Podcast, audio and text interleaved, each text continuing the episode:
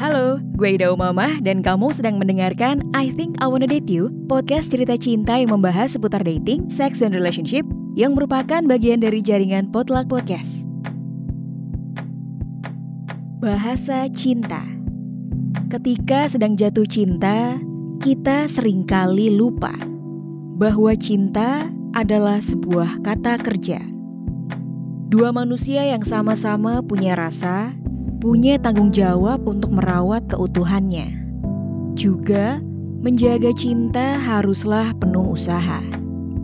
Tapi, apa kamu siap bertumbuh dan belajar bersama demi cinta?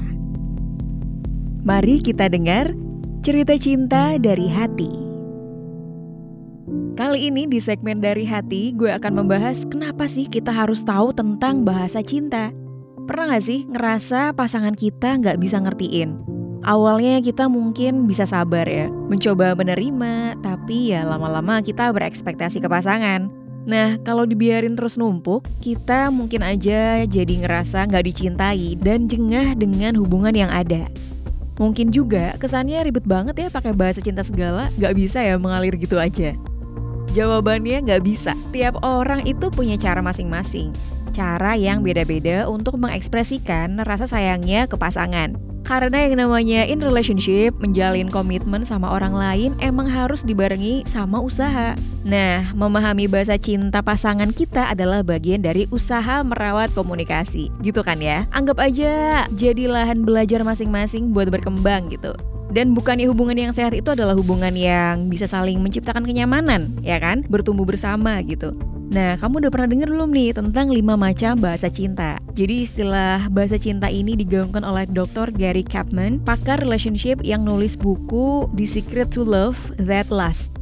Nah, biar tahu bahasa cinta kita apaan, gue akan sedikit jelasin kelimanya apa aja sih dan contohnya tuh kayak apa. Yang pertama itu ada quality time. Jadi kita lebih suka menghabiskan waktu bersama, menikmati kebersamaan berdua, biasanya juga apa ya, menginginkan waktu private dengan pasangan yang disayangi. Misalnya, kita menghabiskan waktu tanpa gadget, ngobrol intens atau pergi bareng, masak bareng gitu ya, makan siang atau kalau lagi pandemi gini, video callnya rutin gitu kan. Nah, yang kedua ada word of affirmation. Pertama, bisa menyampaikan pujian, apresiasi, atau kalimat-kalimat yang mengekspresikan rasa sayang. Mungkin selain bilang I love you gitu ya. Kalau misalnya agak-agak jijik atau geli, kita bisa ngasih apresiasi atau pujian. Misalnya, kamu hari ini kelihatan lebih ganteng gitu atau kelihatan lebih cakep ya. Baju ini pas deh buat kamu misalnya. Atau misalnya, makasih ya kemarin udah ngingetin aku karena aku pelupa. Ya, ya banyak lah cara-cara mengekspresikannya dalam bentuk kata-kata gitu.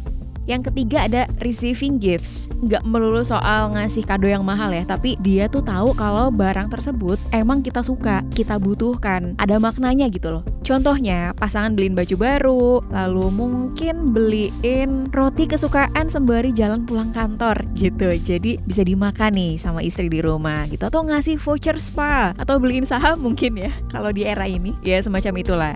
Yang keempat itu adalah physical touch. Jadi ada sentuhan sebagai bentuk afeksi dari pasangan kita kepada kita atau sebaliknya. Misalnya kayak menggenggam tangannya, membelai, berdekatan gitu ya. Ada sentuhan secara fisik yang kita rasakan atau pasangan rasakan. Orang-orang tipe ini tuh akan merasa dicintai sepenuh hati gitu.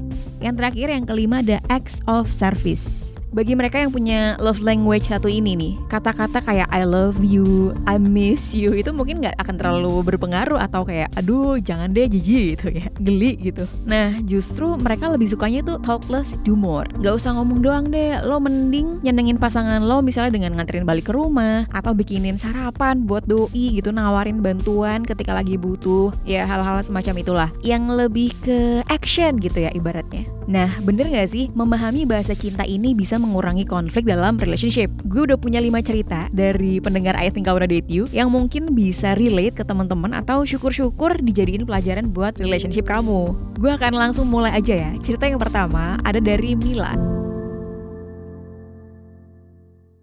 Bahasa cinta gue adalah physical touch dan word of affirmation. Gue suka banget dipeluk. Sementara bahasa cinta mantan gue yang terakhir itu adalah act of service dan quality time. Dia tipe orang yang jarang banget bilang sayang atau kasih afeksi. Biasanya tiap ketemu pacar, gue bisa dipeluk. Nah, tapi masuk PDKT yang bulan kedua, gue udah tanyain tentang love language dan MBTI-nya apa. Gue mau ngasih sesuatu yang tepat sasaran dan memperlakukan dia sesuai dengan yang dia mau juga. Ibaratnya meminimalkan keributan lah da. Dari awal gue sadar kalau kami itu beda banget. Selama keduanya mau kompromi dan saling belajar, pasti bisa. Akhirnya gue turunin ekspektasi gue dong. Gue bilang sama dia, gue paham bahwa lo gak mudah untuk bernegosiasi dengan kebutuhan dan keinginan gue. Dan dia berusaha banget. Gue respect kok dengan apa yang dia lakukan dan dia usahakan. Kalau habis berantem, dia bilang I love you. Kalau ngirimin gue makanan, ada kartu ucapannya get well soon dan lain-lain. Kami pacaran 7 bulan dan gue ngerasa hubungan kami lebih intens gitu. Tapi ternyata kami putus dan dia bilang kalau selama ini dia gak suka sama love language gue. Dia gak happy sama gue. Dia gak setuju tentang bahasa cinta. Bullshit katanya. Padahal selama tujuh bulan gue cuma dipeluk tiga kali. Gangan tangan pun gak pernah. Jadi gue mikir lagi. Perasaan gue gak nuntut banyak deh ya. Tapi ya udahlah mungkin dia bener. Kami emang beda. Wow, gue pas baca ini tuh cukup sedih ya sebenarnya. Tapi mau gimana lagi, nyatanya pacar lo nggak happy. Dan gue juga nggak tahu nih, kenapa dia nggak bilang sejak awal gitu, bahwa mungkin cara yang lo negosiasikan untuk merawat hubungan tuh kayak gini kan, dengan bahasa cinta. Kemungkinannya ada dua either dia emang denial soal konsep memahami pasangan atau ya sebenarnya emang udah bosen gitu ya. Tapi pakai alasan itu buat putus pakai alibi bahasa cinta ini buat putus gitu. Ya I don't know. Cuma itu kan asumsi gue. Dan ya gue ikut seneng lah karena kalian udah putus. Gue selalu percaya sih bahwa usaha Mila untuk nyamain persepsi emang bukan untuk mantannya gitu. Nggak cocok aja kali ya. Dan semoga Mila ketemu cowok yang cocok ya nanti suatu hari. Amin Oke, lanjut cerita yang kedua ya. Ada dari Penny. Aku pernah sok-sokan tes sama suami. Hasilnya aku tuh lebih ke affirmation sementara dia physical touch. Terus kata dia, "Iya gimana?" Aku bilang, "Ya sharing sama-sama, maunya gimana?" Terus kata dia, "Ya mau gimana lagi? Aku anaknya ya kayak gini." Keki banget sih waktu itu. Turns out dia itu ngasihnya atau givingnya act of service. Ya akunya aja akhirnya adaptasi biar nggak kering kerontang gitu. Lama-lama sweet juga kok. Dan sedikit-sedikit dia juga sering bilang love you gitu. Pokoknya di sela-sela momen pengen garuk pakai garukan jerami, aku emang harus jeli menghargai uwu momen dari dia. Tricky sih waktu pacaran abis nikah tuh. Iya, harus ada mutual gitu ya. Jadi biar tetap respect satu sama lain walau mungkin di awal-awal bakal ngerasa canggung, keki gitu. Kayak yang tadi dibilang sama Penny. Gue pribadi masih percaya kalau cinta itu kata kerja. Seperti yang di awal gue bilang. Jadi harus dibiasain gitu loh. Apa yang bisa gue lakukan buat lo dan apa yang bisa lo lakukan buat gue gitu. Karena tujuannya satu, sama-sama bikin happy. Udah 2021 gitu loh. Bukan eranya tebak-tebak manggis atau cenayang. Kira-kira dia sukanya apa ya kalau dari gue? Kira-kira dia kalau gue gini suka nggak ya? Ya udahlah, kalau bisa diusahakan buat saling terbuka, kenapa enggak? Iya kan? Nah, yang ketiga, gue lanjut ceritanya ya. Ada dari Maria.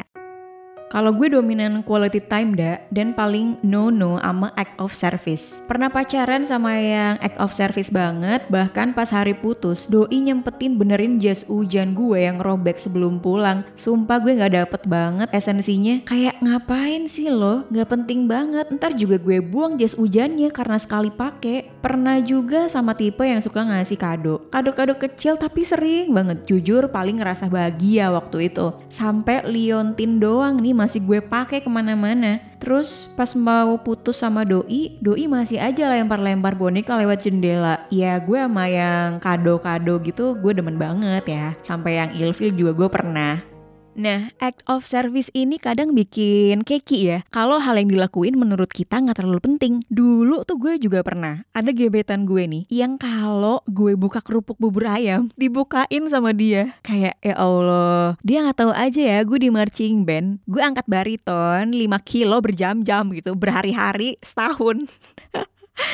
Iya, ya mungkin itu salah satu ekspresi dia ya untuk mengungkapkan rasa sayang. Tapi ya kadang Nah, kalau dalam pemahaman gue nih, act of service ini tuh misalnya kayak salah satu adegan di series Why Women Kill season 2. Jadi ada toko yang namanya Bertie dan istrinya namanya Alma. Alma itu rajin banget bikin makanan kesukaannya Bertie. Jadi ada satu waktu khusus buat Alma masakin makanan favoritnya. Jadi kalau di dunia nyata tuh mungkin kita bisa bikin bekal buat pasangan gitu kan. Nawarin bantuan kalau lagi ribet kerjaan ya banyak lah macamnya. Dibanding benerin jas hujan sekali pakai yang udah bolong dan mau dibuang.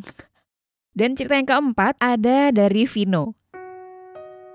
Tipe gue quality time karena gue kerja di media. Jadwalnya super spesial. Liburnya bener-bener cuma dua hari satu minggu. Kalau di luar jadwal libur ada tanggal merah, ya tetap aja masuk kerja. Shift kerja bisa berubah sewaktu-waktu. Belum kalau dapet jatah ngedit program weekly. Jadi waktu masih punya pacar, pengennya sih punya quality time walau cara nyocokin waktunya susah. Sebenarnya sibuknya nggak seberapa ya. Cuma beda aja sama pekerja kebanyakan. Jadinya gue terkesan controlling banget. Di otak gue tuh ya, lo tuh bisa nongkrong kapan aja sama temen-temen lo. Tapi nyocokin jadwal sama gue kan susah. Makanya sekalinya ada, ya ayo dong buat quality time berdua aja. Nah, ini nih, sering banget terjadi, apalagi kalau keduanya kerja di industri kreatif, media, atau semacamnya. Mungkin bisa saling paham gitu ya, tapi kalau yang salah satunya adalah pekerja kantoran formal, di industri yang lebih formal gitu jam kerjanya, 9 to 5 gitu misalnya, ya agak susah. Tantangannya berat banget pasti, dan gue paham sama asumsi-asumsi yang biasanya malah bikin salah paham. Niatnya emang mau cari waktu yang pas, tapi kesannya kita jadi kayak controlling penuh atas hubungan kita. Cuma perkara cari waktu, tapi yakinlah malah justru yang sesepele ini yang biasanya jadi bom kecil dan suatu saat gampang meledak. Jadi semangat ya buat yang punya pasangan dan keduanya susah nyocokin jadwal quality time karena kerjaan. Oke, cerita kelima alias terakhir ada dari Bima. Pas pacaran, aku dan pasangan saling puji. Pas nikah hampir nggak pernah memuji, tapi lebih banyak skinship. Tapi ucapan terima kasih, tolong, dan maaf masih wajib sih sampai sekarang. Jadi kalau menurut gue nih tentang ucapan terima kasih, tolong, maaf, itu adalah etika dasar yang harus dipunyai setiap orang. Karena hal itu nggak bisa ditawar. Bahkan di kencan pertama nih udah bisa kelihatan loh sama waiter atau tukang parkir kayak gimana doi kalau nggak ada salah satu kata itu ya, udah tinggalin aja cari yang lain. Nah mungkin beberapa orang ngalamin juga nih sama apa yang dialamin sama Bimo. Pas pacaran sama menikah tuh beda gitu ya love language-nya. Cuma kalau kasusnya Bimo kan aman, nggak bikin huru hara dalam rumah tangga gitu karena mungkin cara komunikasinya baik. Terus keduanya juga saling mendengarkan. Buat gue sih ya, kalau cita-cita lo pengen jadi pasangan yang baik, ya caranya dengan memahami pasangan. Well, semoga Bimo dan pasangannya selalu bahagia ya. Baiklah itu tadi 5 cerita dari teman-teman yang pengalamannya luar biasa dalam merawat hubungan masing-masing. Walaupun nggak setiap usaha hasilnya selalu baik. Tapi nih yang perlu diingat yang udah usaha banyak dan sungguh-sungguh aja belum tentu bisa bertahan. Apalagi ya nggak ada usaha sama sekali. Gitu kan logikanya? Tiap orang bisa punya lebih dari satu bahasa cinta loh. Misalnya, oh gue act of service sama a word of affirmation gitu kan. Ya nggak apa-apa. Bahkan bahasa cinta itu kita butuh lima-limanya loh karena semuanya ada gitu kan a whole thing yang diperlukan dalam relationship. Tapi lagi-lagi pasti ada yang dominan. Ada yang kita suka banget. Yang seenggaknya kalau kita lagi ngambek dikasih salah satu bahasa cinta itu langsung luluh gitu ibaratnya ya. Oleh karena itu saling mengobservasi bahasa cinta pasangan adalah salah satu jembatan biar kualitas hubungan juga lebih baik gitu. Nah tadi di tengah bacain cerita gue sempat mention series Why Women Kill season 2 kalau teman-teman penasaran dan pengen nonton langsung aja unduh di Play Store platform streaming Catch Play. Kebetulan masih ada promo buat kalian yang pengen coba langganan. Kita cukup bayar 45 ribu pakai kartu kredit, udah bisa nonton sepuasnya selama 3 bulan.